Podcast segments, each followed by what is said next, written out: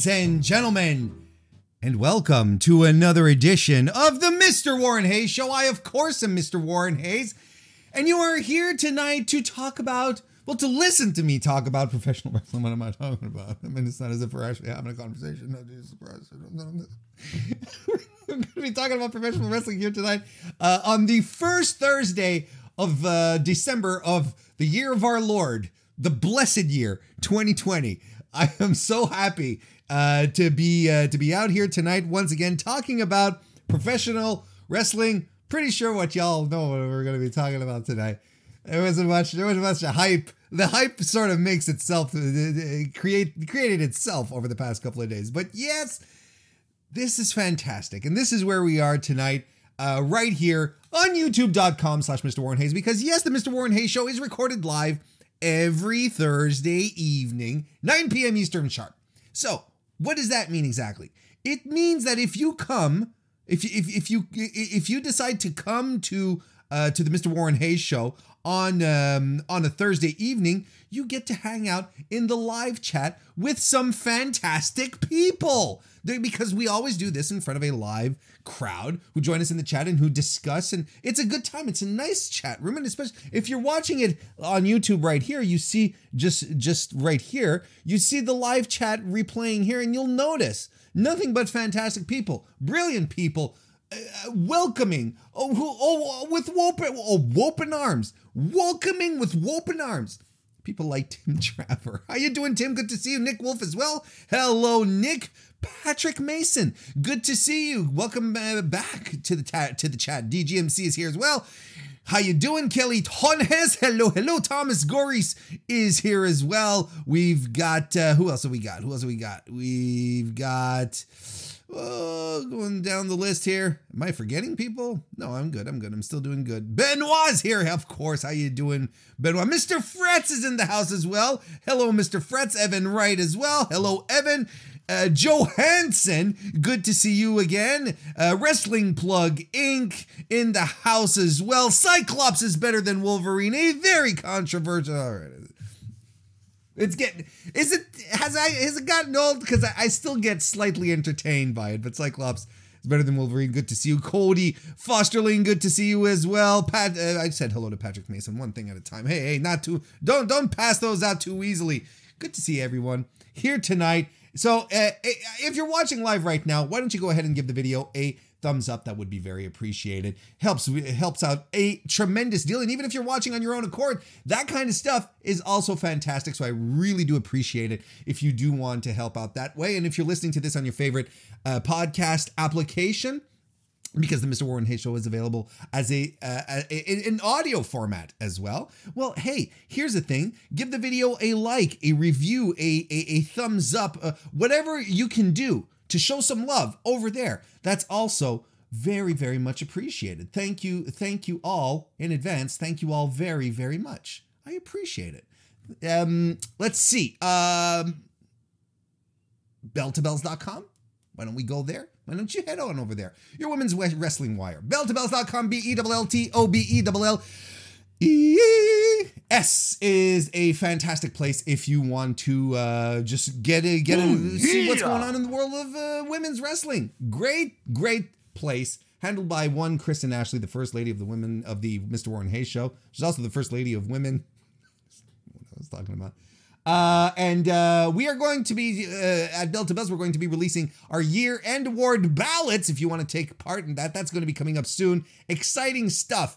So check that out at belltobelles.com. We're on Twitter at belltobells as well. Saturday morning is going to be a prediction show. What are you talking about, you ding dongs? There's uh, NXT War Games happening this weekend. Takeover War Games. I'm going to be joined by Spencer Love, uh, who is uh, uh, uh who in the past had his own podcast, a website, Win Column Sports. He's moving on to other stuff. We're going to talk a bit about that. We're going to talk about, of course, NXT Saturday morning, 11 a.m. Eastern. Going to break down that that War Games match. Should be a good time. I like War Games, and I think the women's match is going to rule. I'm excited to see what's going to happen there. So come on over. It's a good time. Another place you could come over to, uh, the fact that we, with uh, Discord. We have a Discord, Mr. Warren Hayes Show Discord. Join it. A lot of the regulars that are here in the chat are there.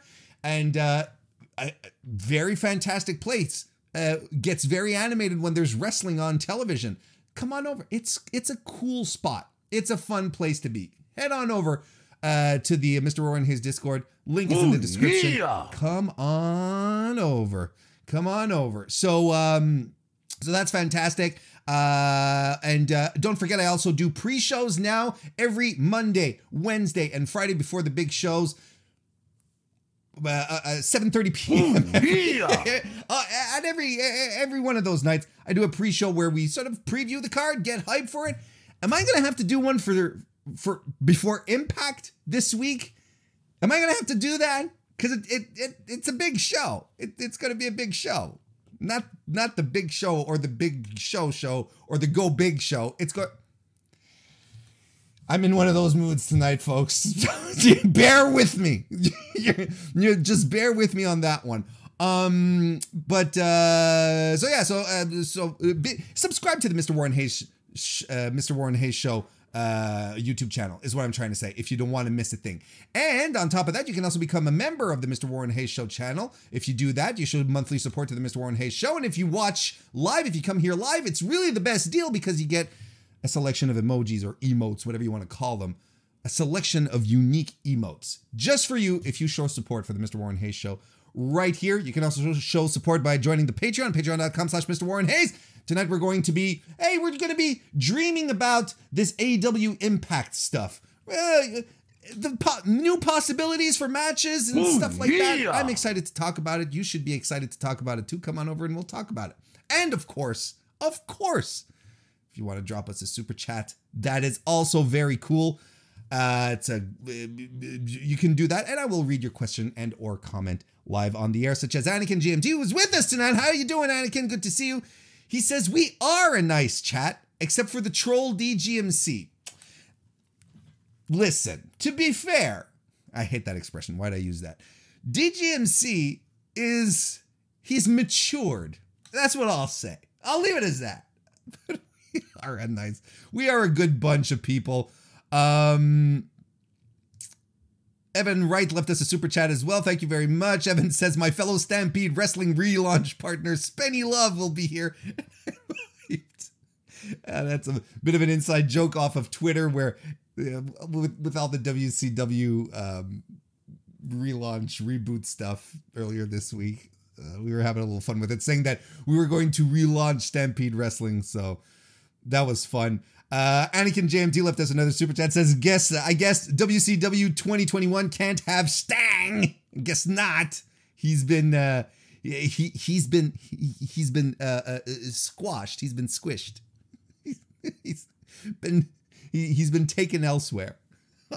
Got another couple of super chats here that I'm going to keep Ooh, tucked yeah. under my belt uh, for a little later on when we are going to be addressing those particular subjects. But thank you very much. I want to say hello to Aaron Entertainment, who's here as well. Les Moore, talking sheet. Good to see you, Les. Thanks for dropping by. Good to see you, sir. Uh, Hothead five six seven. uh, Good to see you as well. Um, who corrected me and did did say it's emojis, uh, emo- not emojis. Excuse me, emotes. I'm like, all right, sorry, jeez. That's why. That's why I was asking. uh, so that'll be fun. Um, and um, yeah, so there we go. And one more super chat before we get on to the festivities by Ooh, Anakin. yeah. See, it just popped up here. It says, reminder what Evan said last night after AEW. Winter came, and so did I. My chat, keeping it classy. God damn.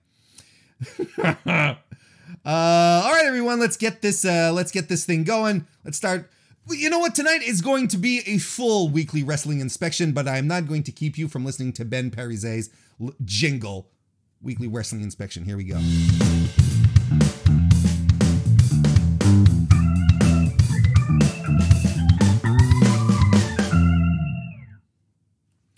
Hey, uh, before we uh, go into wrestling matches and so on and so forth, I want to just take a little moment to talk about uh, about Pat Patterson. Um, uh, we, of course, we've all heard that he passed away uh, yesterday at uh, 79 years old in his home in, in Miami. Uh, what I mean, terrible he, he had been battling cancer. Terrible thing, uh, terrible stuff, uh, and uh, a loss nonetheless for the wrestling business.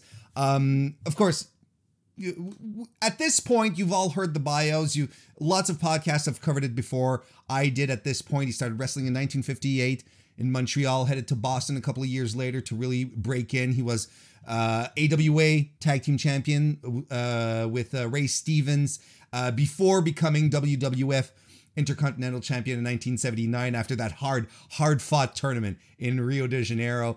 Uh, he officially retired from in ring competition in 1984, but of course became an integral part of WWE's uh, WWF at the time, right, and, and even later on, uh, became an integral part of their match planning and booking. Uh, he would walk through endings with most wrestlers. Uh, he was he was extremely hands on. One of Vince's right hand men for years. Uh, of course, creator of the Royal Rumble, and uh, you, if you were hanging around Twitter and you were looking at, uh, you were listening to um, or reading, I should say, on Twitter, right? Uh, everyone who was um, paying tribute to him, how much of an inspiration he was, and how much, uh, uh, how hands-on he was with talent and giving feedback, and always was trying to boost everyone up to try to try to get the best out of everyone, and that's that's that's something. Of course, not without he wasn't without controversy. You know the whole Barry Orton uh, situation uh, where he actually resigned from WWF for for a while before uh, being hired back. The whole Terry Gordy, uh, Terry uh, Terry Garvin, excuse me, not Terry Gordy, Terry Garvin stuff. That was a whole, he, not without controversy, but it's hard to not say that this gentleman didn't have an impact. And um, as I was saying last night on the pre-stream, uh, on the on the pre-show, uh, on last night's slate, um, as a as a guy who who was raised in French Canada and Quebec, uh, I was exposed to a whole other version of Pat Patterson before the rest of the world was, before the rest of the wrestling world was. Uh, on on Saturday mornings, uh, here in uh, in the province, we would have a French version of WWE Superstars. So instead of having Piper's Pit uh, as an interview segment, uh, since the whole thing was conducted in English, of course, we'd have Pat Patterson who would have guests on, and he would have his little segment called the Brunch.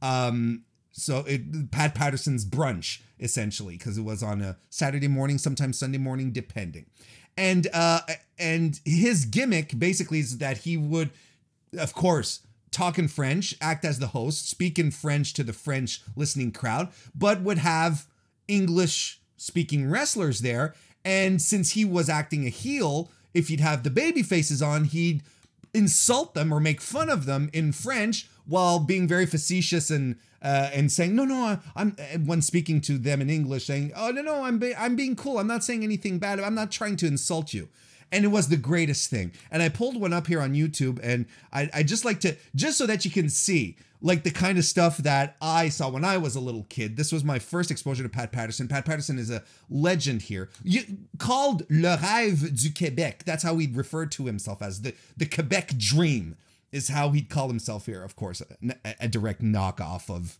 uh, of Dusty, but it was all fair play, right? But here, I pulled one up for you, and I'd like to. Uh, I'll, I'll, I'll try and translate as we go along here as well, uh, just in case, uh, because he is talking in in French most of it, and he's in this one here. He's interviewing. This is one of my favorites. He's interviewing Tito Santana.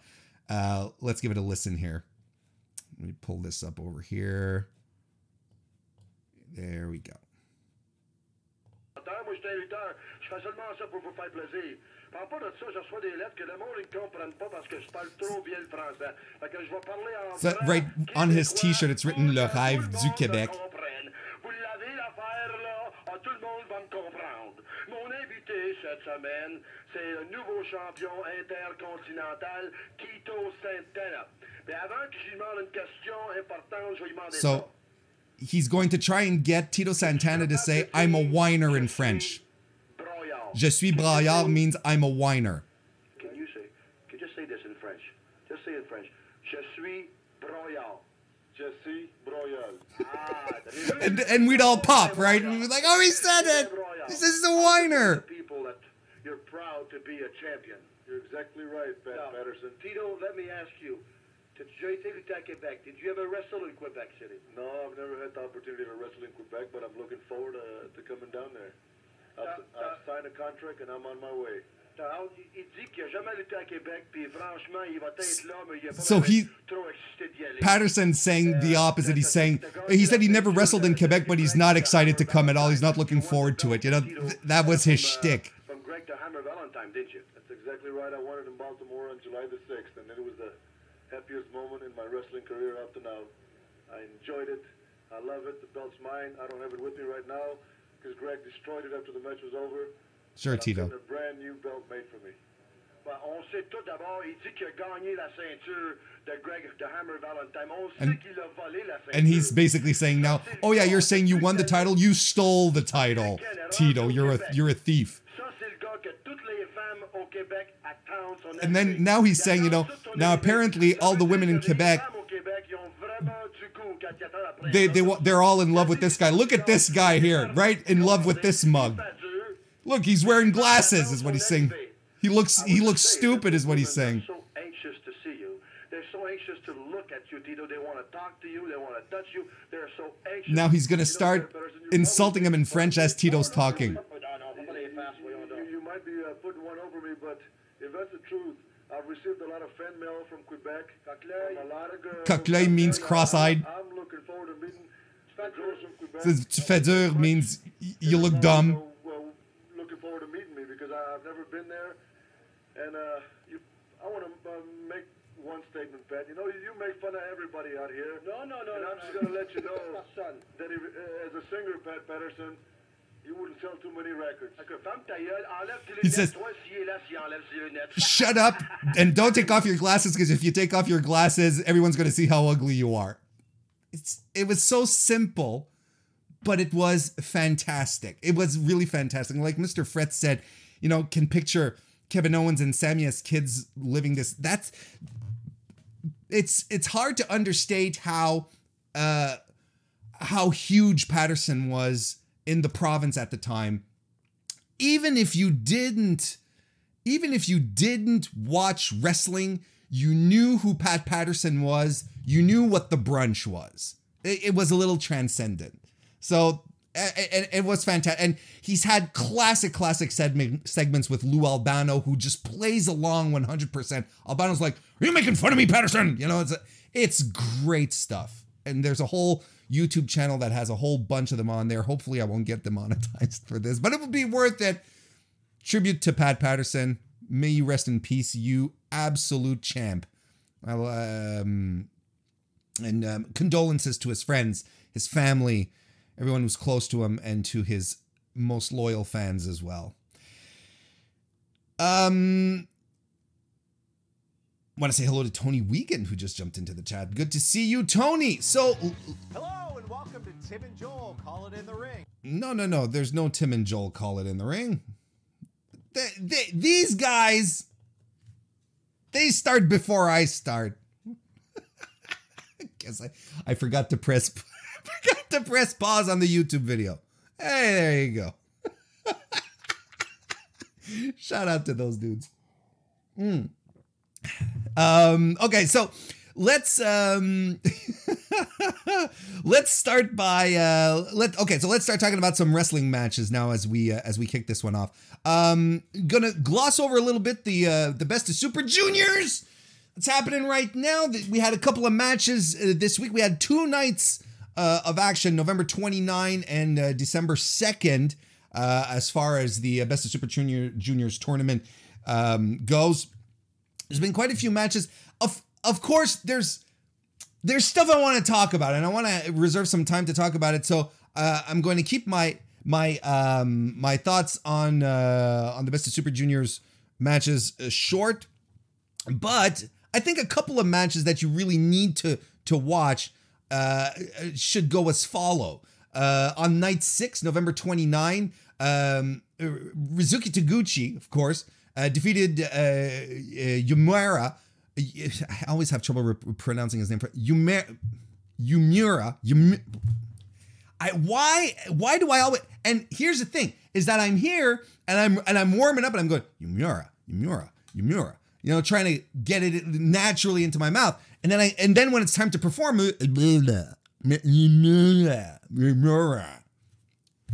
it was a great match. It was the it's the uh the um the opening match of uh night 6 again November 29. Great great stuff. And Taguchi, my god, we we we talk about a whole bunch of wrestlers who are up there in age and who can still go. You know, when we talk about Chris Jericho, we talk about uh, uh, uh, uh, Minoru Suzuki, right? Those are usually our go-tos. Dustin Rhodes, but Taguchi, man, he's still wrestling a very capable light heavyweight style. On top of that, and he's up with uh with a, a young lion in Yumura, Yumura, Yumura who uh, who's hungry and he uh, and and who's there to learn at the same time. Putting him into a match with with a, a, a pro like Taguchi is fantastic, and the results were really really good. It it was a great opening match uh, for uh, for night six. I was excited. I I wasn't expecting it to be that exciting. It was really good. It was really really good. Um, I liked it. Uh, uh, you you should definitely check it out. And the main event of that same night, Hiromu Takahashi defeating Robbie Eagles. Ugh, was good. And the thing is, is that I watched it once, and I got two. I I watched it once, and I was like, huh. And I wasn't. I, I something didn't click. And you know, sometimes it could be just like, oh, you're watching this on an empty stomach. Oh, you're watching this while your ex is texting you stuff, and maybe, maybe you're not in the I, I, you know, just throwing that out there. So maybe you're not exactly in the best frame of mind to be watching wrestling at that point. And then I get on Twitter and I see people, oh, I didn't quite care for it. Other people are like, no, this was great. I'm like, you know? I'll give it another watch. And I'm glad I rewatched it because it is a very strong, very strong light heavyweight match. So, so good. So much good stuff in there. Go check that out. Hiromu Takahashi versus Robbie Eagles. And it's also the kind of match that if you're not familiar with the junior heavyweight division in New Japan, uh, this is this is uh, primo excellent stuff. I would I dare say this is Robbie Eagles' best showing since he joined New Japan, probably, probably. But it's good. This this did wonders for him, elevated him. It's good shit, pal, as they like to say. Um, and uh, then if we move on to night seven, which I thought was an extremely good night of wrestling. I think it's a, I think it was a fantastic card from top to bottom. The two matches you have to look look out for are uh, El Desperado versus uh, de- who defeated current IWGP Junior Heavyweight Champion Taiji Ishimori. Uh, in a bit of a surprise because Ishimori's been going through everyone, but I'm glad they did this. And uh, uh, there was another match. Look, I'll, I'll, condense my thoughts into this. The other match that you have to watch on the card uh, is again the main event: Hiromu Takahashi versus Sho. Uh, and and Sho actually defeated Hiromu Takahashi, which I did not see coming. Um, so basically, Hiromu and Ishimori are currently the they're the two top juniors of the division. And when you look at the rest of the division, you have a lot of super talented guys, but you don't exactly know well who's next. Who outside of Ishimori and Hiromu right now in New Japan are like top title contenders. We'll have people tell me uh, Dragon Lee, right? Uh, sure, uh, but he's probably not in Japan right now. Uh, so you know you can't quite you can't quite count on him to be a part of that title picture. But as it stands right now, uh, Hiromu um, Hiromu Nishimori by putting over Sho and El Desperado have elevated both of these guys instantly. So essentially, Despy has a claim. Despy El Desperado has a claim on the IWGP Junior Heavyweight title. So that's exciting. And Sho beating Hiromu, who is arguably the ace right now of the junior division. Nah, I, arguably, nah, he is. He's the ace of the junior uh junior division right now. Getting a win over him, that solidifies it. And you know what? It makes sense. because not that long ago, Sho was standing toe to toe with um, uh, with uh, Shingo Takagi, who is a legitimate heavyweight badass. So, mm, this all kind of makes sense to me, and I like the match between Hiromu and Sho because Hiromu Hiromu is is nuts. He's insane. That's what he does. He's the ticking time bomb. Just, and Sho is a he's a power uh he's a power junior. So um, strikes, strength moves. It was great stuff. I really really liked it. So as it stands because of what happened on December 2nd, that's uh that, that was just uh yesterday. Uh night 7. So because of what happened, the standings are like this. Uh, Taiji Ishimori, Hiromu Takahashi, Sho, and El Desperado are all tied at 10 points. You have Bushi, Master Wato, who are at 8, Robbie Eagles and Taguchi at 6 points apiece, Douki at 2, and Yu- Uemura? Uemura? Kevin Kelly, help. Uh, who is at 0. Uh, and uh, it's it's been a very entertaining uh, tournament coming to an end though where uh if i'm not mistaken i think um the last night is this weekend so we'll be uh we'll be t- definitely diving a little deeper uh as we as we move on uh as we move on uh ne- into next week Evan Wright left us a couple of super chats. Thank you very much. Evan says Taguchi and Rocky, as in Rocky Romero, as a team last year, ruled hard. Uh, they were in World Tag League, right? And uh, World Tag League is what it is. but yeah, no, but I, I I I did watch more Tag League than I than I uh, last year than I did this year. Uh, and uh, and I do remember that they, they it was a super good tag. It was a lot. It was a really entertaining tag team. Uh, Rocky is fantastic as well. He's he's a really good wrestler too. The other super chat that Evan left us uh, says, uh, "I want to give Master Wato his credit. He's been good. He has. I think he got, uh, you know, I think he got the uh, the kinks out, the like the the, the nervousness. Yeah, clearly, he's not. You know, they're not pushing him to the top just yet. They're not going to give him these huge junior spots, but that's okay. Just coming out of the Young Lion program, he's got his gimmick. He's got, you know, he still has his first his personality to forge." You know, blue is not a personality. Doing this, that's not a personality.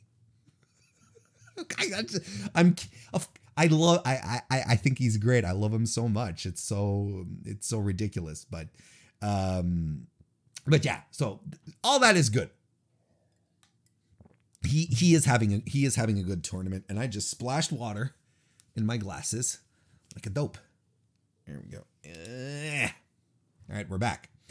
Um, okay, so um, so yeah, best Super Juniors. I mean, it's good stuff. Um, it's good stuff. You'll never be you'll never be uh, wronged with it. But right now, night, um, what was it? Night uh, seven, December December second.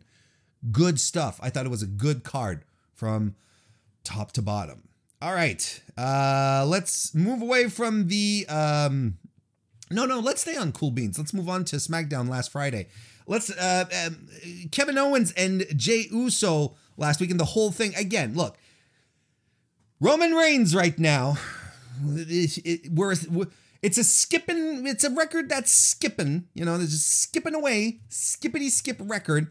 Uh Roman and um uh, the, Roman Reigns is fantastic, and his whole angle with Jey Uso is is is is great. The opening segment that they had at the start of Raw, another great promo with with with with Roman.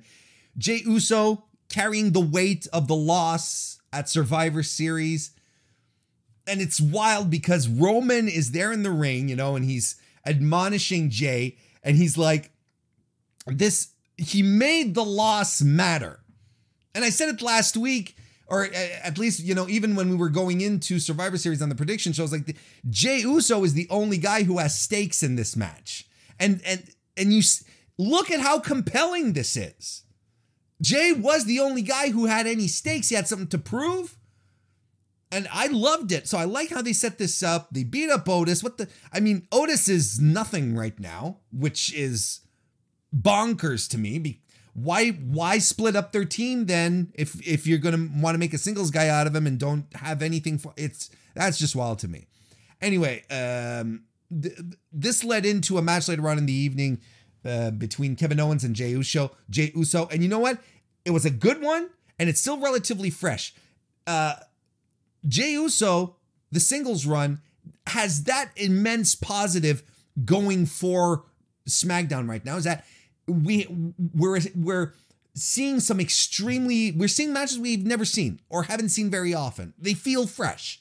And that's a big problem in WWE, as you know. Um, matches not getting old, always going back to the same matches. So this is this is good. Plus, on top of that, they're putting him uh, putting him on on SmackDown main events as if there's as if he's been doing it for years, and I dig that. I I can't blame WWE for doing this, and I can't I can't crap on them for that. Jey is Jey is is a good wrestler. Um, he's he's in tune with what with modern with a more contemporary style of wrestling, right? Even though he still has to go WWE style, so he's not like completely all out, but his style meshes in very uh, much more with a contemporary crowd and it's fresh matches. I I love this. I I like what they're doing there, and this was good. Hell, I like that we got a steam breaker in this match. We got a fucking steam breaker. When's the last time we saw that? Uh, Kevin Owens eventually gets the, the the win after being clobbered with a chair by Jey Uso. But then after that, it's the post match here that interests us. Um, well, not that not that the match didn't interest us. you know what I mean. Uh, KO beats uh, the shit out of Jey Uso. Great post match beatdown. He chair shots Jey over and over and over again, and then he sits at the end of commentary of the commentary table, and he bam bam bam, and he whams whacks on the table, and he's like, "Yeah," mm. calls out Roman. Hey, you want to give me Roman versus uh, versus Kevin Owens? I'm cool with that. They haven't seen it in a while. It's going to feel fresh because of the role reversal, because Roman is so good, and because Kevin Owens is such a surprisingly good babyface and Kevin Owens is a fucking good worker. So this is going to be an astoundingly good match. This is going to be great.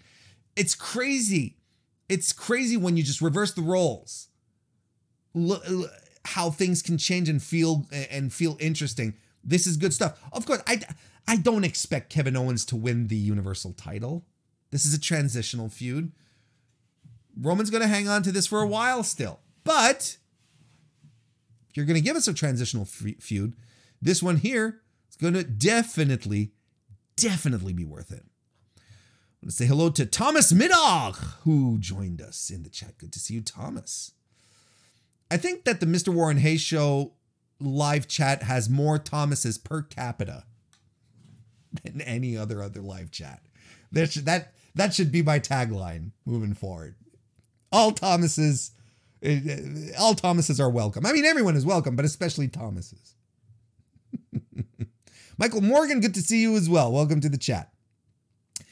Let's keep the cool beans going. Uh, serving up uh, a feud between Bayley and Bianca Belair is perfect. This is exactly what they need to do with Bianca Belair. In fact, it's the only logical step because you need to make this woman a star. You have to stop making her do little vignettes and you have to make her win big matches. I still think it's a disaster that they didn't decide to to that they felt like they had to protect Nia Jax for some reason and didn't have her uh, stand tall at the end of Survivor Series. I've been over this. I'm not going to rehash it.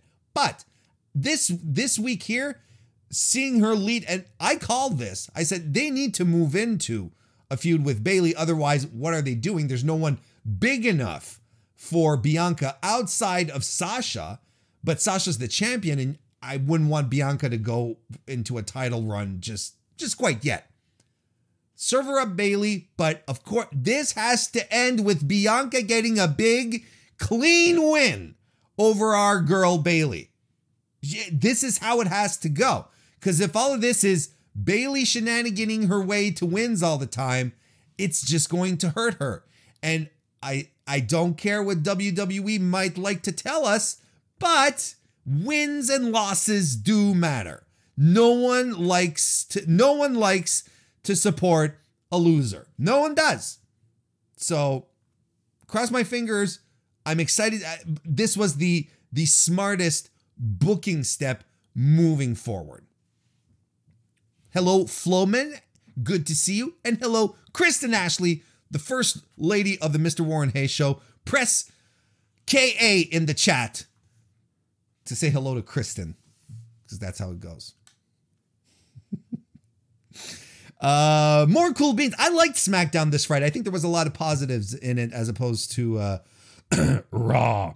Uh, uh, Daniel Bryan versus Sami Zayn. Uh, I, I thought it was good. I, you know, I, I, I was entertained by it. I like what they're doing here with. Um, uh, I, I like this. Uh, I like this feud a lot. I like the idea of them pushing this forward again.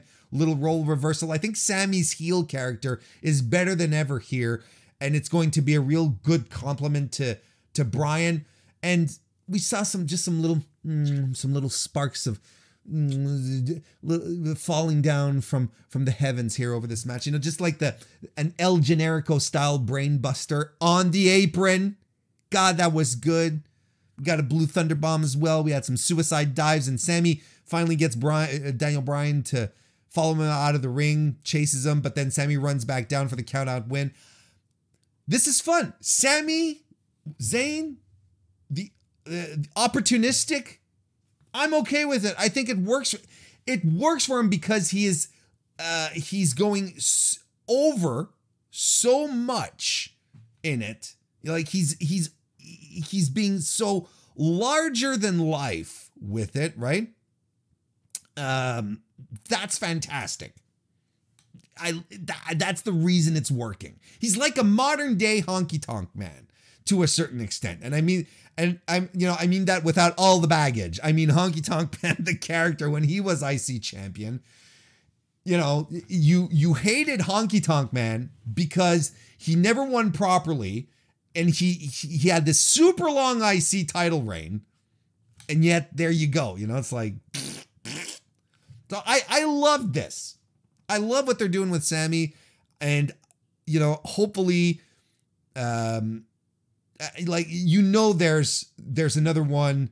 There, there- there's a there, there's another big one that Sami and Daniel Bryan have up their sleeve that they're just saving for a bigger stage.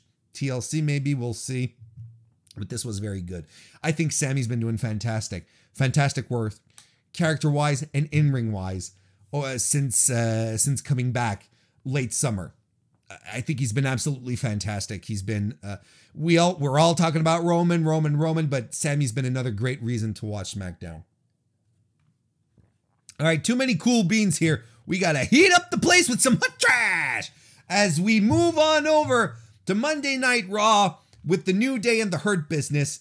That you know suddenly they're still hunting for the tag titles despite losing three opportunities to win it. Now they're doing singles matches. Ooh la la! Now they're going to start fighting one on one to sort of regain the the the motivate or the momentum because goddamn momentum's important.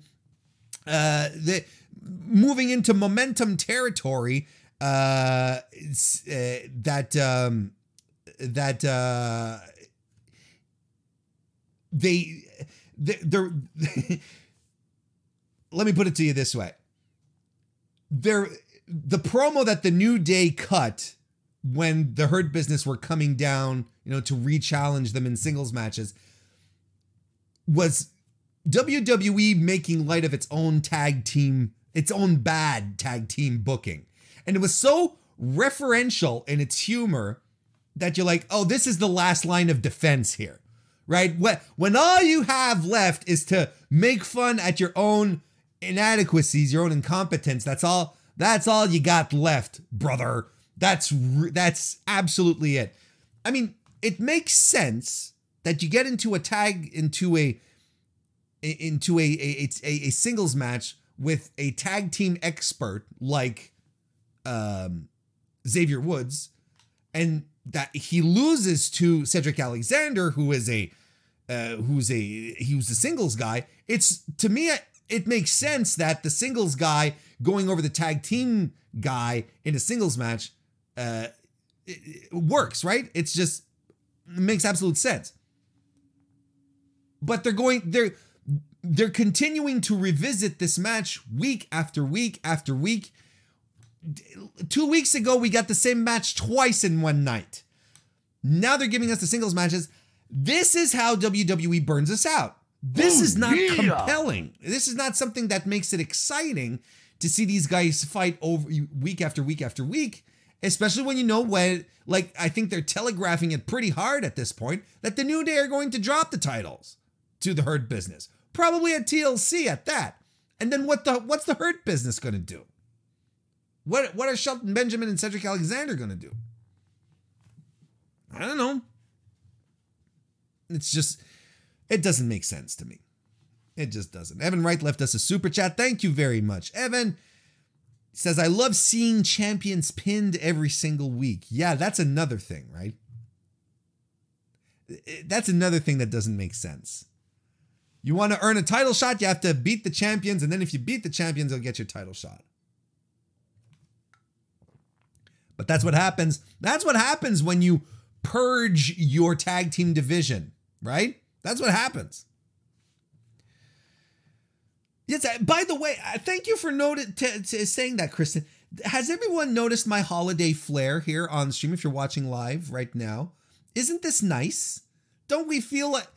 Don't we feel in the holiday spirit right now? I'd say we do. I'd say we do. um, more hot trash. Uh, okay, Lana. Poor Lana. Here's the thing. She she uh she pulled off some stuff on Monday where I'm I look at her and I'm like, oh, okay. She's she's learning things. Like she she's she did some uh she did some transitional stuff. She did some grappling where I'm like, oh, okay. She's putting some work in. That's cool. Uh, and w- however you think about how uh everything is set with Lana, is she the right person to be pushing this spot? Whatever. Um, you have to appreciate that she's that she's actually learning, that she's trying. And yes, as Chad points out, she's the most confusing baby face in the history of wrestling right now. I don't I don't understand how I don't understand how anyone can righteously perceive her as uh, as a baby face. Anyway, but that we talked about that last week. But what I want to focus on here is if if WWE does want Lana to get into a uh, elevator game, you know, take it a, a few steps, a few notches higher.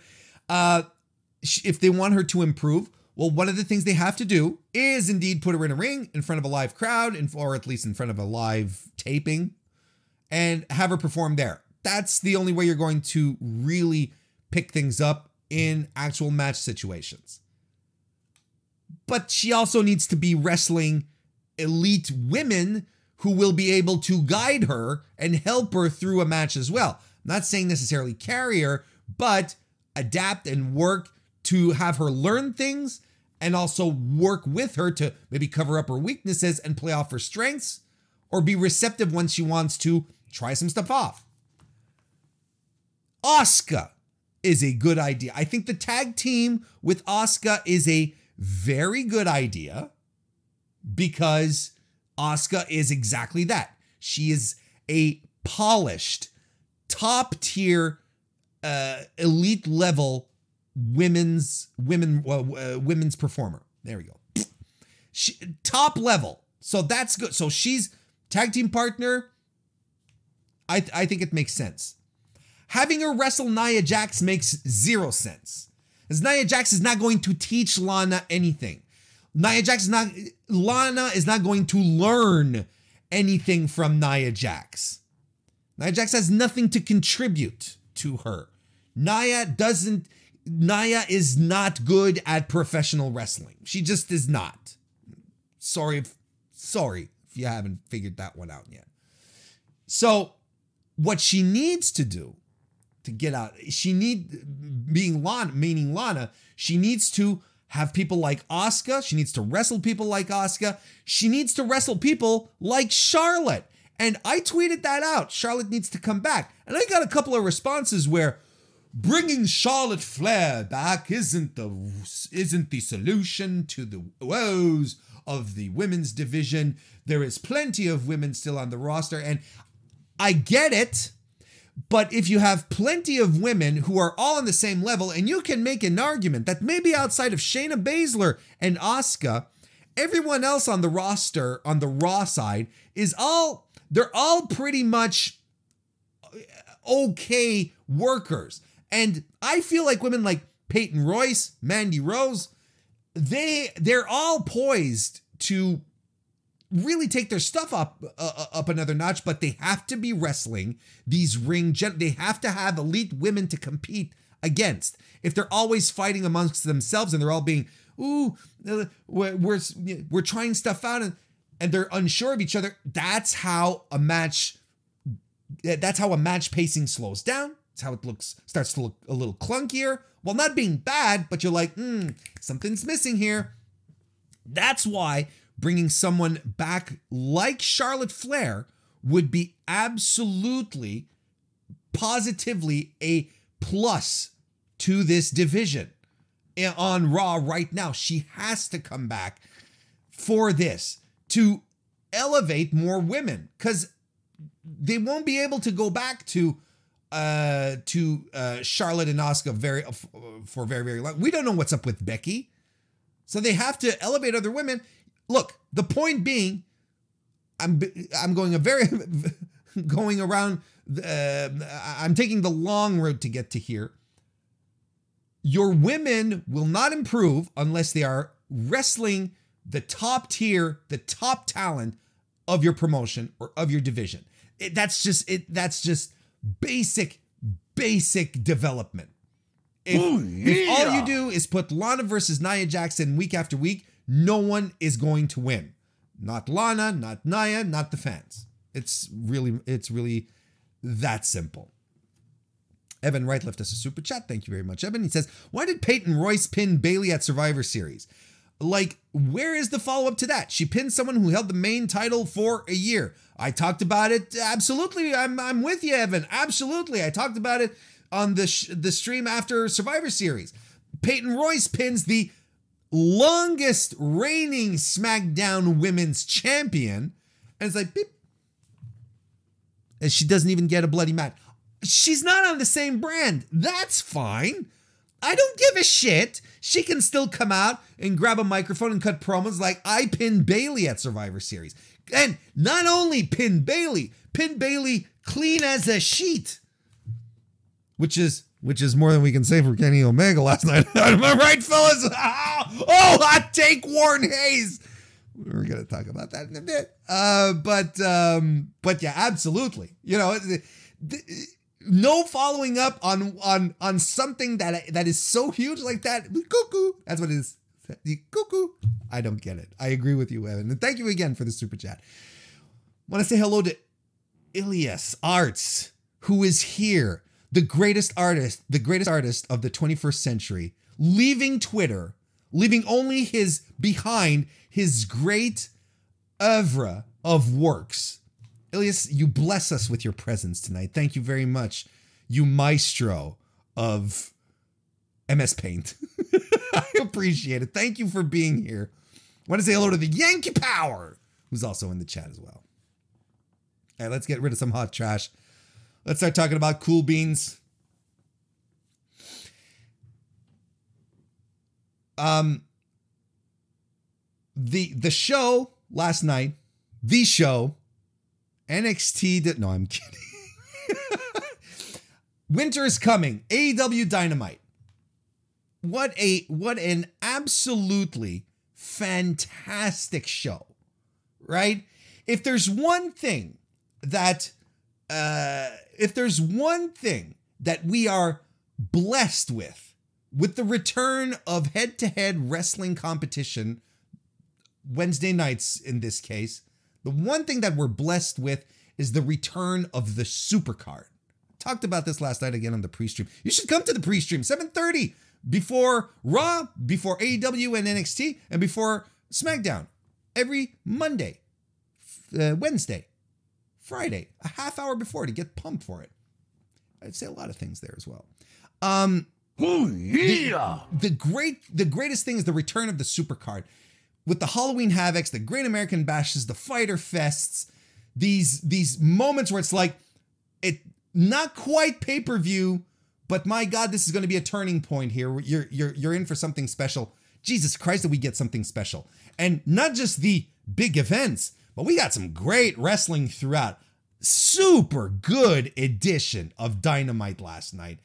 And anyone anyone who still thinks that two wrestling promotions on Wednesday nights is a bad idea or whatever. It's like they're not they're not competing. They are competing because if they weren't competing they wouldn't be doing shows like this. yeah. NXT wouldn't have put out a fantastic show like Halloween Havoc a couple of weeks ago and we would not have had a fantastic absolutely pristine show like Winter is Coming was last night Cyclops is better than Wolverine. Left a super chat. Thank you very much. CIBTW. he says uh, most of uh, WWE's good women workers are in NXT. Well, uh, you're not going to get any disagreement on my part in regards to that. Uh, they, the women's division in NXT is fantastic, loaded with women, with amazingly talented women. But there are amazingly talented women up on main roster as well. Of course, you have the four horsewomen. You have Asuka, you have Bianca, you have uh, Sonya Deville. Come back to us soon, Sonya. We hope you're doing well. Um, Sonya, who was on the verge of a breakout, uh, which is again still the one of the greatest shames to come out of 2020 that wasn't COVID related. Um, so, you know they, and and honestly, keep your eyes out on Carmella keep your eyes out for Carmella. Something tells me she's going to surprise a whole bunch of people when she starts getting those singles matches in, especially against Sasha. Because I do remember her when she dropped the straps, when she dropped the SmackDown title to Charlotte before Becky uh, became the man. I remember, uh, I remember Carmella kind of carrying Charlotte to uh, through a match, and I was like, Jesus, look at the look at her go. Why why didn't they let her wrestle? Why did they have to have uh, James Ellsworth do all the heavy lifting and not let her wrestle? Look how great she can be. Just just hang on for a second. I I I I'd be I I wouldn't be surprised if she wouldn't she doesn't end up being fantastic. But but I agree though with you cyclops is better than wolverine. Not with your name but with your super chat. Probably the best women workers in wwe like consistently are all in nxt i agree. Dgmc left us a super chat as well. Says thank you very much. Says damn it why did i trust those canadians? That's a tony khan quote. Yeah pretty much. We'll get that we'll get to that we'll get to that.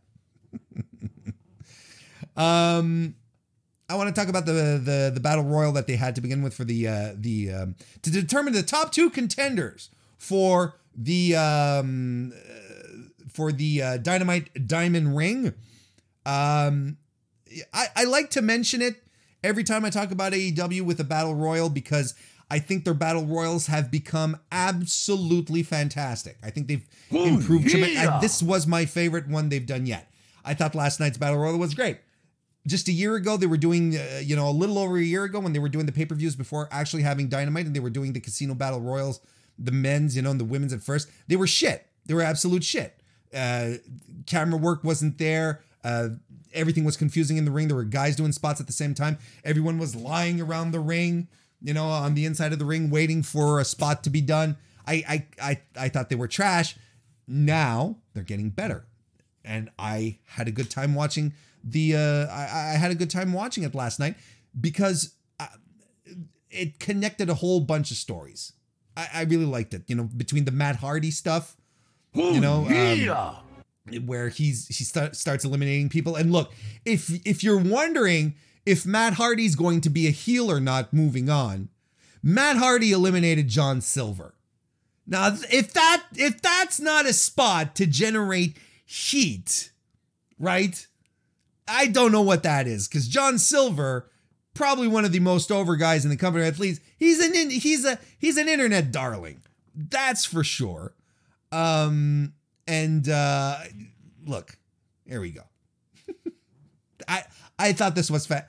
I thought it was a lot of fun. There was a lot of stuff going on here. The Dark Order saving Hangman Page, nice little touch there, adding on to that story. I thought they were going to weave Hangman into the uh the um the uh the Omega stuff uh, at the end of the show, but clearly, ha, what do I know about booking? I, I, no, but I like this. I, I I like what they're doing with Hangman here in the Dark Order. I think it's fun.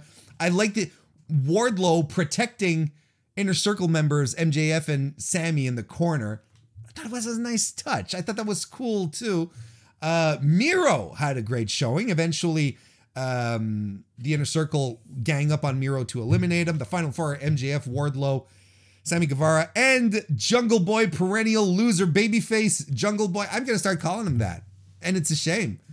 But man, I can't. I I am here for the Jungle Boy singles run that will lead him to the TNT title. That's what I'm here for. I, I and I've been saying it. I've been preaching for a Jungle Boy singles single first Jungle Boy single success. I can't wait to see it. Um. Anyway, MJ, uh, Sammy, um, uh, Sammy and Jungle Boy are on the top turnbuckle, and MJF pushes them both off. And oop, ooh, MJF accidentally knocked Sammy off, so that kind of sucks. Uh, and uh, MJF thinks MJF and Wardlow, or at least MJF thinks that he and Wardlow won the match, but Orange Ooh, Cassidy wasn't eliminated. He was just rolled out to the floor. So he comes in, eliminates Wardlow. We're getting MJF versus Orange next week for the ring. I hope, I hope Orange Cassidy wins it because then he'll the King of Sloth style with a diamond ring is something that is uh, something that I am looking forward to. I'm excited for that. Um. Oh, and look at this. Cyclops is better than Wolverine left us a super chat. Thank you very much again. He says, I wasn't a fan of Orange or MJF winning. Isn't that okay? See? Conflicting opinions here in the Mr. Warren show. I thought I thought this was fun, and I wasn't expecting Orange Cassidy, so that kind of uh, that kind of surprised me, and that that was cool. I don't think like it made it would make sense that MJF should defend his title in his or his ring in a match. Um, interesting. Okay.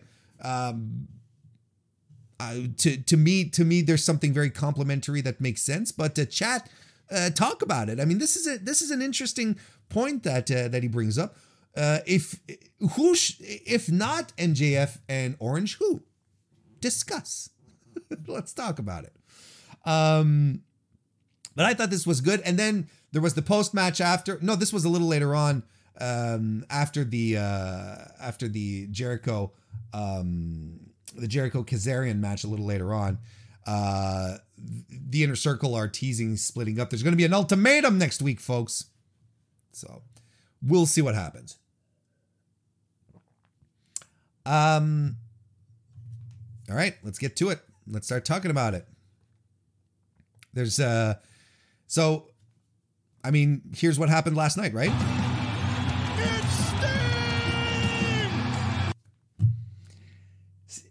Sting is in AEW. He appeared. He's there. Um, we knew uh, for we've been we've known for a while that uh, that Sting has uh, was out of his WWE Legends contract. All his merchandise disappeared from WWEshop.com. Didn't quite. A lot of people were expecting him to show up, but uh, it's uh, it's kind of uh, it's kind of a shock because I don't think anyone was expecting it. Yeah, again on the on the pre uh, on my pre-show yesterday, I was like, you know what? I think Shaq is going to show up. Because they, they, you know, they sort of have to add a little fuel to that fire, right? They sort of have to keep uh, keep the flames going on that one. But we got Sting instead, who showed up after the uh, the match between uh, Cody Rhodes and Darby Allin versus uh, Team Taz, Powerhouse Hobbs and uh, Ricky Starks, which was a fine match. It was okay. It was good. Um, lights go off. Everything you see the there's snow that starts to fall. You see Sting appeared on the Tron, and he comes out in full uh, crow attire. He's got the baseball bat and he stares everyone in the ring down. I got, not gonna lie, got a little bit of a shiver when he was staring at uh, Darby Allin. His he was like, "Wait, are you my son?" kind of thing. You know that I like that because I said, you know, Darby in the stands with the TNT title, or even before that, just looking at the matches, like Darby Allin is pulling off his best Sting impression Ooh, right yeah. now. Look at what happened here. That was absolutely fantastic. Um, uh, so a lot of people are excited, and, and I popped. I was like, "Oh my god, it- he's showing up there, right?" And it's Ooh, cool, and I'll tell you why. And I, here's one of the reasons why I think a lot of people, uh, a lot of people really got excited about this. I think it's mostly due to the fact that you have these legends of the business, like absolute let you you cannot not call Sting a true to form legend in the business of professional wrestling. Being able to go and have a presence and be important somewhere other than WWE. And I think that says a lot. And I think it's something that's good for AEW because it does legitimize the promotion when they do that kind of stuff. When when they're able to attract um Hall of Famers, classic fellas, and eventually ladies too. Let's keep our fingers crossed. Who who will come? Well, I mean, they've done it with Medusa, but Medusa goes all over the place. You know, she, you know, she's she's been all over, and that's fine. That's cool. Um, it it, it does help create a sense of legitimacy to the promotion. yeah. It's not just a fly by night thing, and it definitely doesn't feel like uh, you know, it's just all the old guys coming together in another promotion to to do their thing. You know, kind of not going to name any names here, but I think it's really really interesting that he's there for that, and I think that's what what's that's what gets people excited because I think the people, I think people get excited because it's again proof that talent doesn't have to be locked down in one place anymore, and not even the legends. The legends can go be legends wherever they want to be now and they're not dependent on one guy deciding whether or not you're going to be there. So I'm cool with that and I'm excited for it. And I'm going to tell you that's the, the thing that excites me most about all uh, uh, about it all. Well, wait, I, hang on. I don't want to get to that just yet. I I'm I want to know at this point. I want to know why what happened. This is this is what I want to know um can can our boy can our boy um sting still go or not? That's the main question right? Sting is 61 years old okay? And i'll be the first to say and i've said it before a lot of folks out there a lot of men who are wrestling into their 50s late 50s still looking great can he do it? Because um, he was diagnosed with spinal stenosis, which is the same thing that took Edge out, and the same thing, by the way, that Sheamus is uh, is um, fighting. Essentially, She- Sheamus also has a, a, a case of it, but he's been able to, you know, through therapy and treatment and being careful on how he bumps as well. Uh, he's been able to work through it. This is, but the the stenosis is basically how uh, it's basically how um, uh, it's basically the reason why Edge had to retire, and one of the reasons why it was so cool to see him back. And apparently, this is the same thing where WWE was like, "No, you can't wrestle anymore." So you, at some point, you, this speculation, folks, we're shooting the shit here. You, at some point, you're you're Sting. You're being told by WWE year after year after year. Uh, our doctors aren't clearing you. You can't go back in the ring. You're too much of a risk. Yum da dum de doom de da. And then Edge comes back and you you've got to go, you have to go like this and you be like, what the fuck, man? Why can't I come back? Why can't I have those treatments? Sure, there's a 15 year difference between Edge and um, 13 to 15 years difference in age. That can that can account for something. Sure. So I am not excited necessarily to the idea of Sting wrestling again. I'm Going to be honest with you. To me, it, this could have a bit of an Undertaker effect where you know you're you're sort of looking at him wrestling you're like man why'd you decide to do this again not a good idea so on and so forth to continue the comparisons with Undertaker if there was if the Undertaker documentary had me t- taught me something that I implicitly already knew but that ma- was made very clear from Taker's mouth and from all the other testimonies that they picked up from other legends, other superstars. If there's one thing that that whole thing taught me is that wrestlers have a hard time letting go of performing. And they want to go out on their terms, which is fair. And to be sidelined because of injury, because being told that your body can't go anymore, it's super frustrating. I can get behind that. I think at some point you do have to go like, okay, enough is enough but I can also understand that that burn inside you where you're like, this was not my way to go. I did not have my final hurrah, which is ultimately what Taker never really felt he got. And I think this is what Steve Ooh, Borden is feeling as well. He didn't get a proper he didn't get a proper goodbye from WCW, the company that he carried, that he was a major star of, the guy that uh, that to the very end was loyal to the core, Ooh, despite the fact that WWE was knocking on his door and WWF knocking on his door, trying to get him in, trying to have him join the company. And even when WWF joined the com- uh, bought the company, he said, "Fuck y'all, I'm not I'm not wrestling for you people." The guy who to the very end was as loyal as loyal he could be to WCW, he did not even get a hero send off because WCW went like this. He goes to TNA, same thing, or Impact, it's the same thing. He doesn't get a proper goodbye. Goes to WWE on the premise that he's going to be wrestling Undertaker. That shit never happens because WWE is like, no, we're going to have Undertaker fight other people. We're going to, uh, oh, we've got this emergency feud that we have to get out of the way with Bray Wyatt, you know? He never had his proper send off. He was denied that. So, if anything, what I am most excited for in for the career of Steve Borden is for him to go to AEW, be treated like the ultimate icon that he is, so that he can have, so that he can ride off into the sunset, into retirement with the send off that he rightfully deserves. That's what excites me the most out of Sting being in AEW. Not the matches. I don't, again, I'll, I will always allow myself to be surprised. I will always let my guard down and be like, show me what you got. And I could be surprised.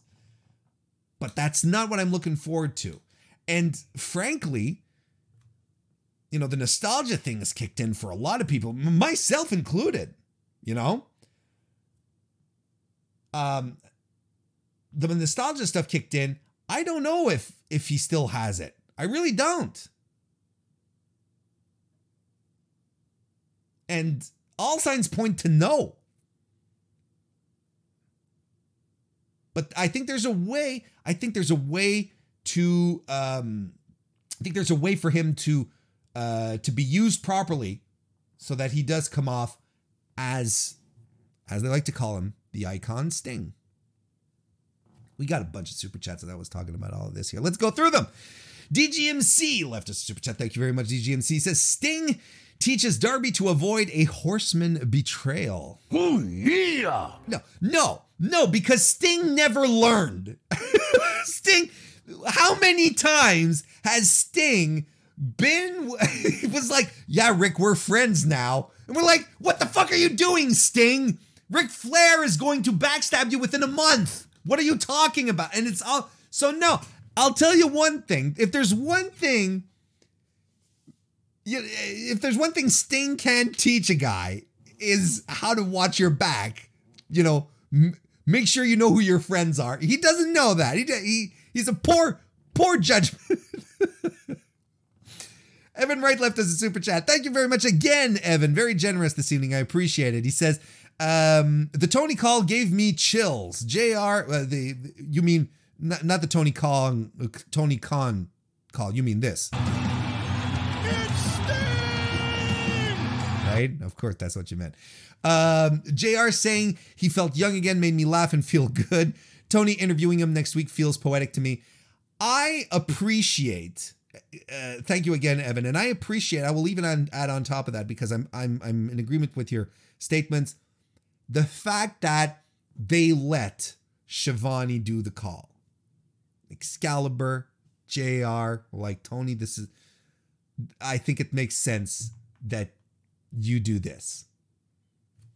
I think it was a, an extremely class act thing to do. I agree. And you know what? Here's what I'm excited for. Now the next thing I want on my Shiv on my Tony Schiavone hit list, I want him to pull out a greatest night in the history of our sport call. That now that's the next thing I need.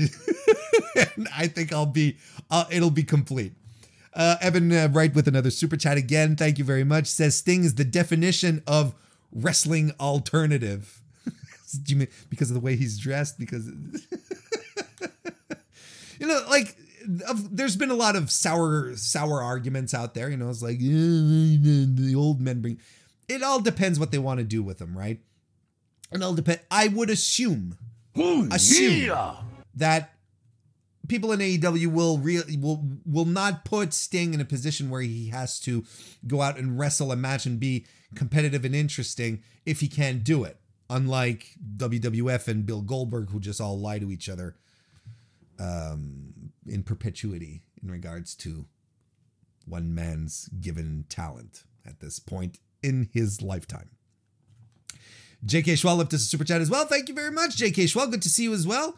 Says uh, Sting lights off uh, surprise is slightly cooler than Spears lights off surprises. Good point. Very close though. Also, Schiavone's call on that was sweet. It was amazing, and it is. It's going to be one of these defining things for AEW, uh, and good for them. Good for them to be able to be racking up these big moments as well. Evan left us another super chat. Thank you again, Evan. Says, uh, put Sting in a six man tag, cover his weaknesses. Sure. I, that's that's a great way. That it's an absolutely great way to go uh, to go about it. Um, just have him come in for one hot hot tag, couple of stinger splashes, a scorpion deathlock, ba boom. Look, it's going to be a lot more exciting than a Matt Cardona uh, hot tag and a six man tag. Anakin JMT left us a super chat. Thank you again, Anakin. He says, "Didn't Sting almost get intentionally de- during during in, internally decapitated during his Rollins match?" Yeah, that's that's the problem. Actually, that that's actually where it was after that match where they were like, "You can't do this anymore. You're done." That is correct, sir. Thank you for the super chat. JK Schwall again left us another super chat. Thank you very much. Again says AEW has a great track record of determining whether or not guys are medically cleared to wrestle. Ooh, that's a little bit of a burn there. Um, I think their on the fly determinations are a little iffy.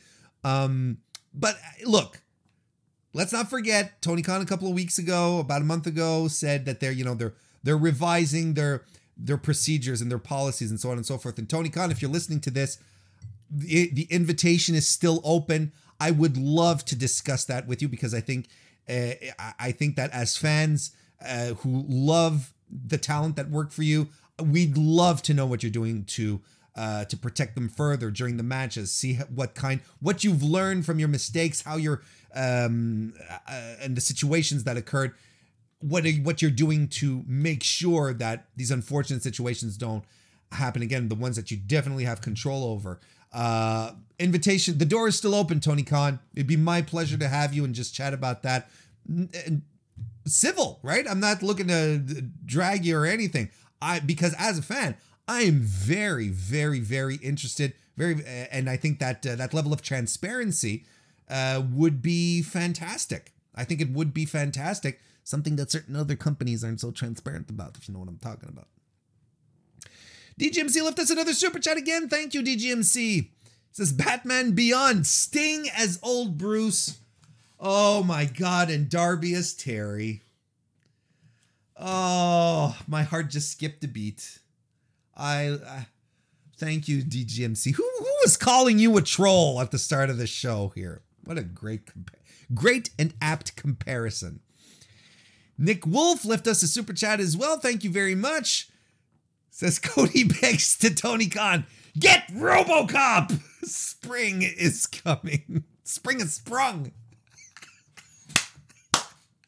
Oh, full circle on that one. Jesus. It's good stuff. Thank you for that. That uh funny. I like that. Uh so hello to Acer 5000 who joined us in the chat. So, we're at that we're we're we're at that moment. This is the one we're going to talk about. We're at the big one. Kenny Omega defeated Jon Moxley to become the new AEW Heavyweight World Champion. I loved this match until the ending. we'll get to that one thing at a time. But I I loved loved loved the pace of the match. And I was in the Discord watching this with everyone. And what a beautiful it was also a defining evening for the Discord at the same time. You guys really should join. It was a it was a lovely lovely moment that we all shared together. Link is in the description. Come join us. It was a good time last night. And I and I tweet because the yeah. pace started very deliberate, a lot of ground game. And I said, I swear, if anyone on Twitter right now, or even in here, but not in the, not in the Discord, I know no one would say that, says, oh, this is boring, you know, eight minutes in, I'll be like, Jesus Christ, these guys are about to go 20, 25 minutes. This is the pace that has to be built. It's like now you have to learn how a how a main event, big time, 25, 30 minute match has to be built. If you're going to sit here and eight minutes in say, this is boring shit. Thankfully, I didn't hear any of that. That was about to I was about to explode. Anyway, the pace was absolutely fantastic. I loved it. I thought it was great. Um, and the match, you know, at first, like grounded, very much a brawl, brutal, you know, a mock style match to begin with. Then Kenny started hitting his high impact moves, right? We got the V triggers, we got the snapdragons, we got the uh, the V trigger uh, to uh, Moxley, who was uh, doing a suicide dive, and I was like, yes, this is good stuff. Tiger Driver 98. German suplexes by Mox. Um, we got three paradigm shifts from Moxley during this, and, and one of them was a high angle one. Couldn't get the job done. We even got a one of those paradigm shifts on the concrete. Now this is this is where it starts, right? Up until this point, up until this moment here, I'm like, Jesus Christ, this rules. What a fucking climax we're about to get. Oopsie, Warren. Let's just run down everything here to make sure that we're all on the same page. Uh, paradigm shift on um, uh, on uh, Kenny Omega on the concrete on the floor, not on the mats. The ref says Omega hit the his head wrong, the side of his head, whatever. Uh, and uh, and he, you know, other officials come, the doctors, Doc Sampson.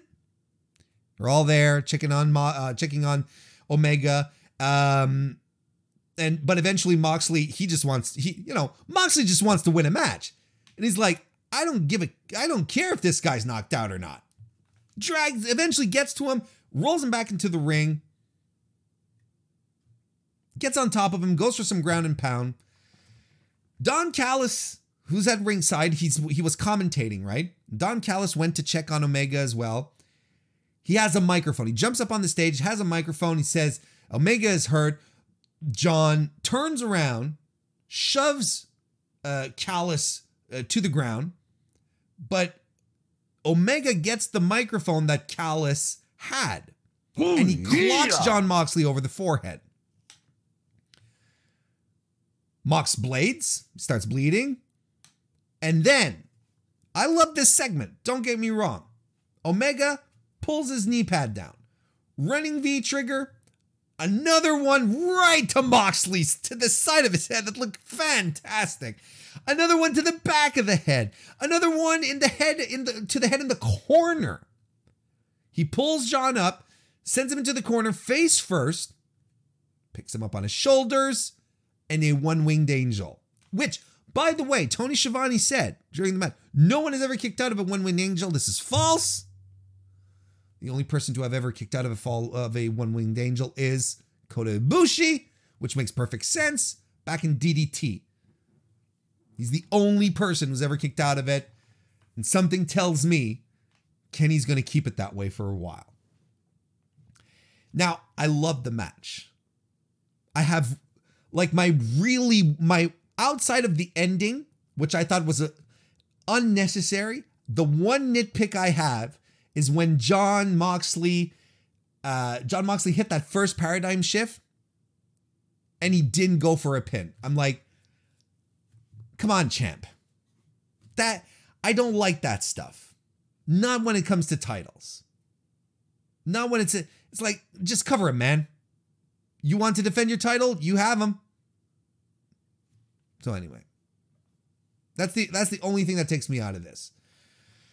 Mistake by Jon Moxley, you know, uh, a little arrogance, maybe. Sure, you can chalk it up to that. You can you can give it storyline, but me that kind of stuff doesn't make sense to me. I I I. But then again, you know, I I'm not a wrestler. I don't compete. So anyway, I did. I loved the match. Didn't care for the finish, and because I think we were cheated out of a super dramatic ending. Imagine instead of having everything slowed down for this phony injury, the guys led into the exact same ending that Omega had here. Pace starts to quicken and they're, they're running the ropes, and then all of a sudden, you know, maybe he uses a, a, a weapon to just get uh to uh, to knock Moxley off. And then he starts running. He does the V triggers he does the uh he does the V triggers, the corners thing. Everything happens really, really fast and really upbeat uh sequence, and then uh, it just all comes falling apart for Moxley, and you're like, oh my god, what a fucking ending. Here I'm like, yeah. I don't like I don't like um I, I I like it when your champions, when your top guys win decisively. And that's just me, right? When there's a decisive, clear win. Now, I, and I get it. Maybe I'm not supposed to like the ending because Kenny Omega is a heel. I'm not, I understand it. But I think there's still a way. I think there's, I don't think Kenny Omega needs to do, to, to, to resort to chicken shit um, to resort to chicken shit tactics to win a match either. You know, otherwise you just you, you, you you still need some strong heels. You still need some guys where you're like, oh, okay, this uh, you know he's going to win out of skill alone, kind of thing. It's possible. Not everyone needs to be protected all the time. Is my point. You know, because if you protect anyone, then no one really goes over. It's it's a you know it's a pernicious type of 50-50 booking in a certain extent. All of this could have been completed with a post-match angle. I sincerely believe they could have done the same. You know, the the whole storyline that happened afterwards could have been achieved with a with a nice, well executed post-match angle with Kenny just winning with a fantastic win out of nowhere. I of course look, it gives I understand this the story arc, the story arcs that come out of here. It gives gas to Jon Moxley eventually going, dude, you never beat me. Clean for this. You cheated your way to a victory. This is still my title, kind of thing, you know? Don't get me wrong, I'm happy that Kenny Omega is the winner. I am thrilled that Kenny Omega is the winner. I think it's a good place for AEW to be. I think it makes sense. It was a and you know what? Their super cards moving forward are going to have that aura of unpredictability, right? They're going to be like, "Hey, you know what? Anything can happen here. We got a world championship title switch on television, on free TV. That's a big deal. I like it. So, of course, the post match angle happens where you have. Um, so, so what happens after Don Callis runs off with Kenny Omega? They get into a limousine that was waiting for them, and Don Callis says, "You're going to find out next Tuesday what uh, what what all what's going on here tonight." And then people are gonna, and then the uh, it's Marvez, Alex Marvez. He says, "Wait, you mean Dynamite's on Wednesdays? No, Tuesdays on Impact." And my jaw dropped to the fucking floor when I heard that. This is an evening where Sting appeared Ooh, yeah. on television on AEW, where Kenny Omega wins a world title, and I lose my shit when the ter- when the word in when the words Impact Wrestling are Ooh, muttered, and I said, and and and and Don Callis is telling us that Kenny Omega is going to be on it next Tuesday.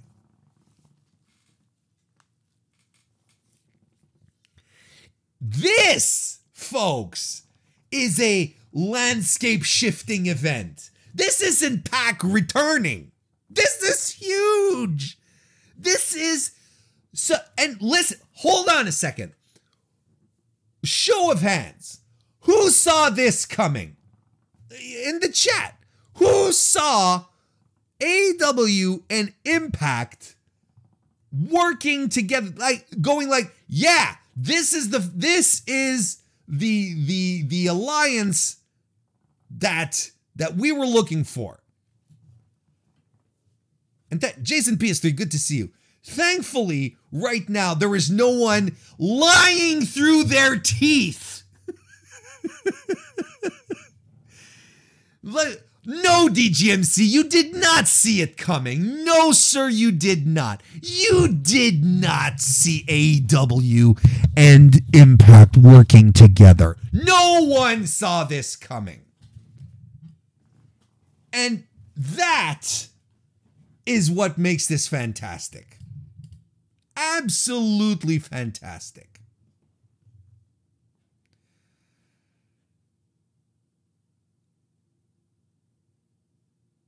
I'm curious to see what's going to happen. And here's the thing we got the reports, right? There were like four people who knew in AEW that Sting was coming back. And I, what I've been told is that even less people knew about the angle, about what was going to happen that night. And the, um, and the, the, um, Ooh, yeah. you could tell like there was a lot of talent, especially on the impact side, who were like, wait, what the fuck is going on? Jordynne Grace was like, she was on Twitter going, I don't know what's going on, but I am all for it. And then she started listing off matches that she wants to see with AEW women and, and, and Impact women. And I mean, this is it, right? This is this is fantastic. The possibilities of new of the new matches opening up is fantastic. First, right? The one of the first that popped into my head was Deonna Purrazzo versus Hikaru Shida. My God, uh, FTR versus the North. FTR versus the Motor City Machine Guns. Right? Or why not have the Bucks and the Motor City Machine Guns come full circle? And then you're like, then you think back and you're like, oh, look at what they did a couple of weeks ago with the Bucks, talking about how the Motor Machine, Motor City Machine Guns, when they were talking about Top Flight, the Motor City Machine Guns did that to us when we were in TNA. I'm like, motherfucker, they were dropping hints. They were dropping hints as we went along. No one picked up on it. How does this benefit AEW though? How does this benefit All Elite Wrestling? The benefits are clear for Impact.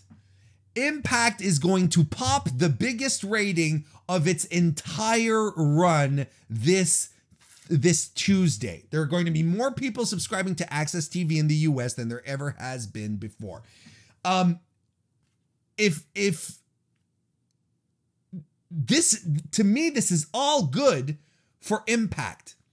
I saw so many people but I don't know how to how to watch Impact. I can't get access because my cable company charges.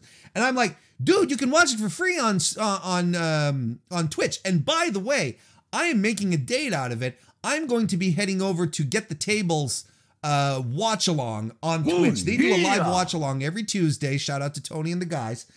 Uh, every Tuesday evening, they do a, a live Impact watch along on their stream, and I'm gonna go hang out with them in the chat. We're gonna, uh, I'm gonna watch it there. So if you guys want to do that, twitch.tv slash get the tables. Be sure to be there. That'll be fantastic. And uh so okay. Uh, so the benefits for impact is what I'm trying to say are immediate, they're obvious. I think this is great for them. I don't see I don't see what the benefit is for AEW unless unless there's something going on. You know, unless there's a merger, unless there's an acquisition, unless there's something going on behind the scenes that is going to develop before our eyes, kind of thing. I don't see what the net positive is uh, is for AEW to be doing this. I saw people tweet out, it's like, oh, uh, but AEW started, you know, to make wrestling better. That was their goal. No, no, no, no, no. AEW is a comp- is a company. Their business is to promote their business. That's what they're in for. Um, so they're not, you know, they're not a they're not a charity. They're not a charitable organization. Their job isn't to promote professional wrestling. Their job is to promote AEW wrestling. Because if AEW isn't promoting and making money, there's not going to be any let's save wrestling together kind of feel good hands across America kind of stuff.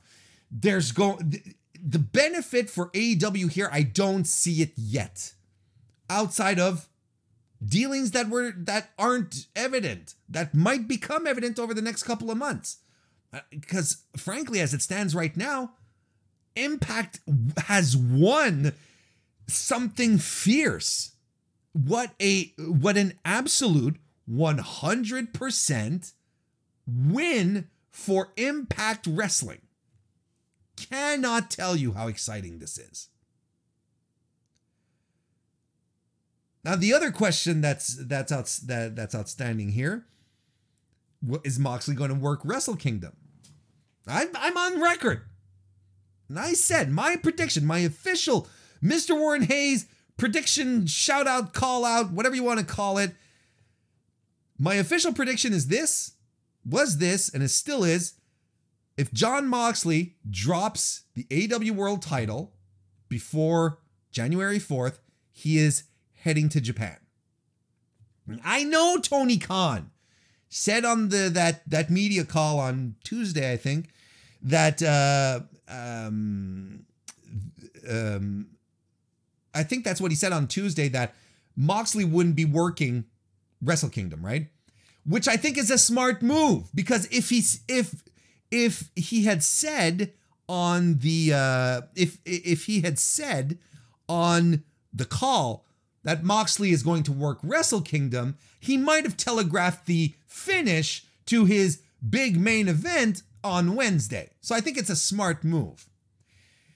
And on right up until New Japan Pro Wrestling comes out and says, Jon Moxley, we are stripping you of the IWGP US title because you haven't defended it. And. Until that happens, I am still of the belief that Jon Moxley is going to fly to Japan and defend the title against Kenta. yeah. It's a money match in Japan. Moxley is over in Japan. They love him. And Kenta would benefit tremendously by beating him. I th- if there and if there's one thing that you just want, have Kenta finally strip Moxley of the title. I really think more than ever at this point that this is exactly what's going to happen. I really do. I think I I think Moxley more than ever is going to head to Japan to do this. I've heard the stories. I don't know if you listened to uh, uh, Tama's Island um, that our boy Ross Berman works on. Um, Oh, yeah. the um, Tama Tonga was explaining how difficult it was, you know, to get out of the United States and head into Japan with the COVID, right, and everything. How how um, how complex the whole situation is, and I, I'm sure it is complicated. I'm convinced it is, and I'm pretty sure Japan has some very strict quarantine rules, and but complex does not mean impossible. you know what I mean? And frankly, you take Jon off of television for a while. Maybe he goes off and he gets a little salty at, at AEW. That'd be a nice little line. Get him off TV. Let let this simmer and bring it back. I think it, sometimes we fail to what's the word I'm looking for? We fail to um, appreciate um, a wrestler being absent off of television. There's this thought that, you know, week after week they have to be on TV. Sometimes just a couple of weeks off, a couple of months off, they come back, makes the heart grow fonder, right? I think this is a given. Like, I don't know what's going on with Brodie Lee, but when he's going to come back, it's going to be a big time thing and he's going to get a lot of heat back. So, you do that with Moxley for a while. Anyway, I'm I'm more convinced than ever that they're moving forward with Moxley in Japan. So there we go. Let's uh, uh we got a bunch of super chats here folks. Let's get through them. And I want to thank you all so much tonight. You've been extremely generous with all uh, with all those super chats. I really appreciate. Everyone, thank you so much. Let's start with Nick Wolf, who left us a super chat. Thank you very much. It says AEW partners with who? If it's not Ju- New Japan, who cares? Tony Khan helping out Omega's fellow Canuck friends. Cody Rhodes collecting old wrestlers like toys. That's a good sum up of everything.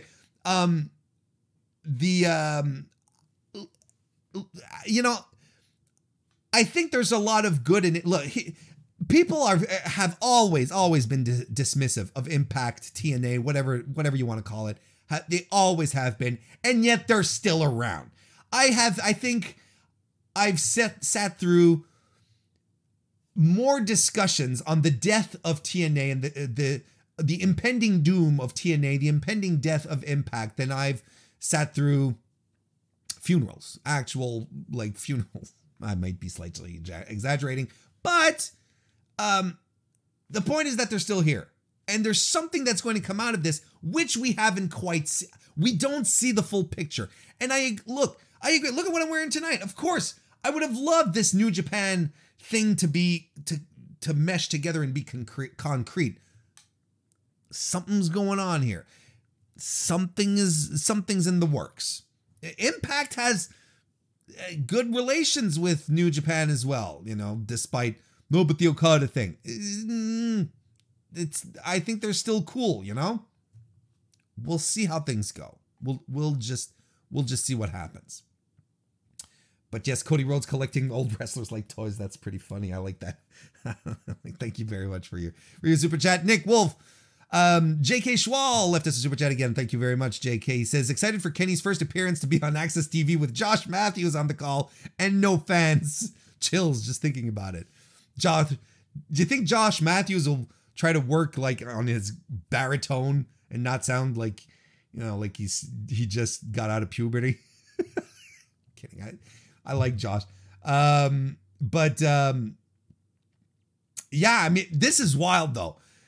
The the AEW World Champion, his first television appearance since winning the title is going to be on another network, on another program. That's going to be his first appearance. You know, just grabbing the title and running. That is wild. Injection 2K left a super chat. Thank you very much. Did I say hello to you, Injection? Anyway, look, you have been saluted. It says no disrespect, but don't mistake the competition of AEW and, D- and WWE of trying to destroy each other. Uh, maybe one over the other. Uh, no disrespect, but don't mistake the competition of AEW and WWE of trying to destroy each other. Okay, I see. I, yeah, no, there's a lot of people who purport the uh, the idea that WWE isn't competing with AEW, and I it's I, completely false. They're still in a talent war. Trust me, uh, they wouldn't be they wouldn't be making a big deal still with PC recruits if they weren't in a talent war. You know, and uh, why everyone is still wondering why uh, um, why Trey Miguel hasn't been picked up by WWE, but you know they're they are clearly in competition with each other. Destroy, I don't know, yeah. probably, but look, the point is AEW and WWE having head-to-head competition on Wednesday nights is good for us. Cause look at what we get. We get what we got last night. That's our reward for sitting through WWE stands and AEW stands on Twitter. that we at the end of the rainbow, the shit rainbow that is Stan Twitter, we get we get a beautiful moment like we did last night, where everyone sort of gets really excited and it's wonderful. And when wrestling is fun, man, it is it is fun. Um let's see here. Just going through the super chats. Um Evan, there we go. Evan Wright left us a super chat. Thank you very much, Evan. He says, uh, um, Lance Archer and Lucha Bros versus Eddie Kingston, Butcher, and the Blade. Hose, please. That's happening next week, and I applaud this booking. That's going to be a lot of fun. That's going to be a lot of fun. I think Lance Archer. The, do you feel the the the switch that they're doing in Lance Archer's character? Slight, but just interesting enough to not keep him like you know, stone faced and always mean. I like what they're easing him into. I dig it. I like it. It's good stuff. DGMC left us a super chat. Thank you very much, DGMC. Says Sami Callihan's my new pick for Mox's attacker, by the way. You know what? I hadn't thought about that stuff. I had not thought about how it might be impact people who who attack Jon Moxley. That that'd be I mean, the Callahan thing would be fantastic, right? It'd be fantastic. Eddie Edwards? No, maybe not Eddie Edwards. No, that's good. That I like that. It's a good call. Anakin JMT left us a super chat. Thank you very much, Anakin. He says, anything can happen in the WWAEWF. Pretty much. That's what it felt like last night. Just on your toes. Stay on your toes. Don't blink or you're going to miss it. Or at least don't blink if you like if you blink for 5 minutes then you'll miss it. Connor McCabe, how you doing? Welcome to the chat. Heavy J, good to see you as well. And Dave, good guy Dave, good to see you. I'm going long tonight and we got more people coming in. Maybe I should stay long or on. No, I'm, this is exceptional tonight because there was a lot, a lot of good stuff to talk about. Um, so Nick Wolf, um, Nick Wolf left another super chat. Thank you very much, Nick. He says, "So for Christmas, Tony Khan bought Cody a Sting. Kenny got a third-rate wrestling promotion. Jesus Christ! What do the Bucks get? Do they have any friends that need jobs? oh, that's funny. I like that. You, you kind of feel like the Bucks got shafted in this, right? they have their tag team titles. They're happy. Thank you very much for that. That's funny. I appreciate that. Uh, Anakin JMT uh, left another super chat. Thank you again. He says, Callis said Tuesday, so I thought he meant dark. That's right. Yeah. Uh, yeah. It's kind of that. That would have been a better response from Marvez, right? Being like, oh, you mean on dark? No, I mean on impact. I'm like, what? You know? That's funny. Oh, yeah. Um, Evan Wright left us a super chat again. Thank you very much. Says inject Hangman Page versus Cowboy James Storm directly into my veins. Uh, sure. Yeah. I look. Uh, uh, James Storm was one of the highlights of NWA Power, especially in his tag team with um. Oh, Eli Drake. Uh, I thought they were really good together. And James Storm, for the wear and tear that his body has and the age that he has, he can still go. I'm I still like that. It's good stuff. Um, let's see here. Uh, more super chats. Yeah, we got a few of them. Bad eyesight.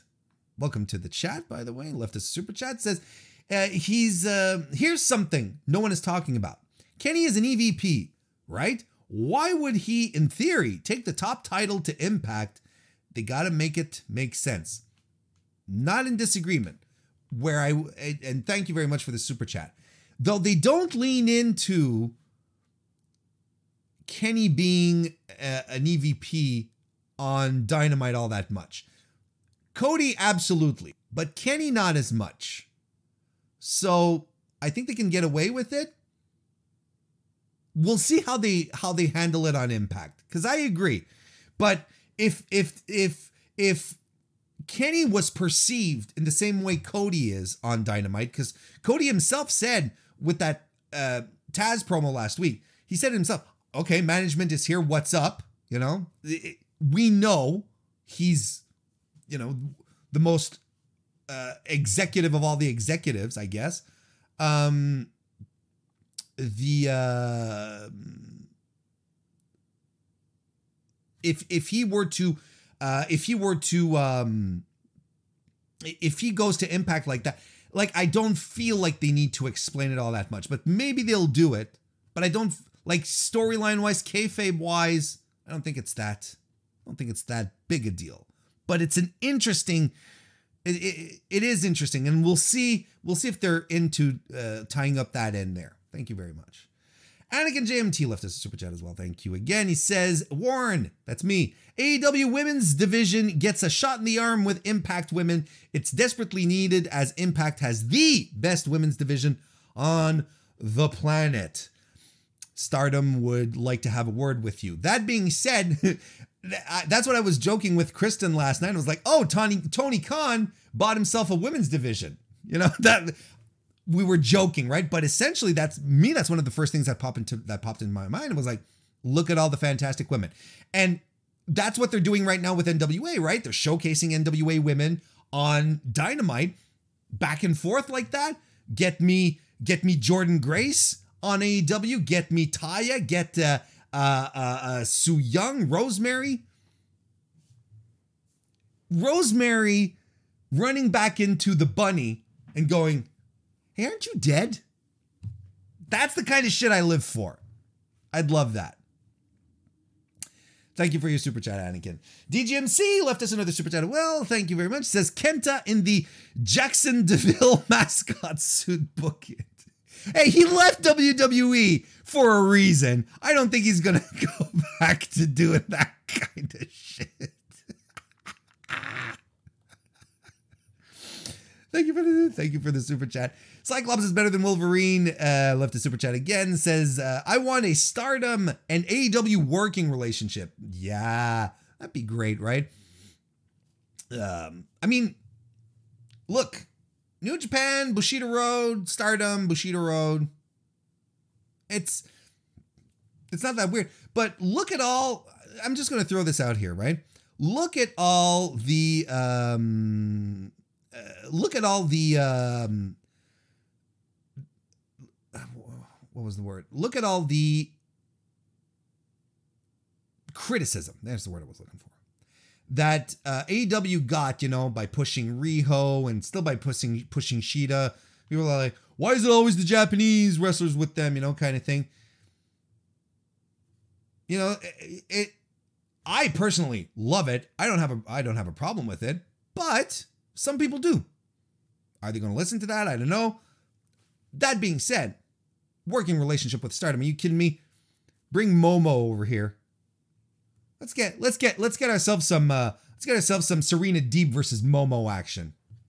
How about that? Put that in your pipe. And J.K. Schwal left us a super chat as well. Says which AEW guy shot Johnny Bravo? Oh my god! Didn't they? Didn't they figure it out? Didn't they have that court thing last week? Or I don't know. Wasn't that done? I thought that angle was wrapped up. Pro- uh, apparently not. Um, who who could have shot? Um, and you know if um, if Jimmy Havoc was still there, that's probably who I that that would have been my call. You know, J- Joey Janela seems like no. I don't know who'd do that. what is? That hey, you know what? If if Mox gets beat up, you know, the, Mox gets beat up by I- Impact wrestlers, and Impact wrestlers get shot by AEW wrestlers. That's funny. Um, Evan, I left you. There was an Impact super chat you left a little higher that I might have missed. You say. Which let me see. Hangman and Cody and Cal, uh, Hangman and uh, James Storm. I talked about it. I'm looking, making sure I don't miss it. Archer, that was an impact related. What? Which one was it, Evan?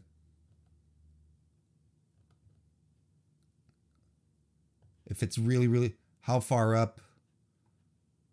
How far up do we need to go? And we'll, you know, let me know, or you can retype it and I'll and I'll and retype it and I'll and I'll say it because I I can't see exactly the one if it was the one with James because the only one I see is the one with James Storm. Um, go ahead and retype it and I'll say it. But look, in the meantime, slowly but surely, we will begin to wrap this one up tonight. I appreciate you all coming out here for the this near. Um, oh yeah, there we go. New Team Canada. Thank you, Evan. There we go. New Team Canada. Omega, the North, and Taya Valkyrie, Taya Valkyrie and Eric Young. yeah, that's uh I mean that would put the any other Team Canada setup to shame right there.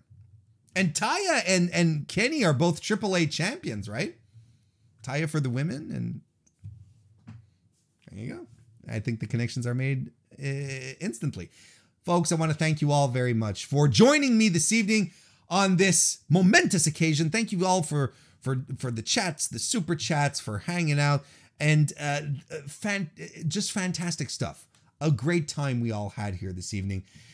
What a great evening of wrestling it was last night. Then, I mean, it's it like I said, especially on Twitter. What man, when when wrestling is is good, it's really fun. And last night was something special. Gives you all the feels, and I'm excited to talk about more of this uh, next week on the Mr. Warren Hayes Show. But don't forget tomorrow evening, 7:30 p.m. before SmackDown. Get the pre-show. The slate is what I call it. Come on over here, 7:30 p.m. We're going to preview SmackDown Saturday, 11 a.m. Spencer Love is going to be joining me to talk about NXT Takeover War Games. So you want to be sure to not uh, miss out on that as well. But man, I can't thank all of you to have stuck around for nearly two hours with me this evening to talk about pro wrestling. It was worth it because it was great. Just like y'all are great. Thank you again. Have a great time, everyone, and we'll see you next time.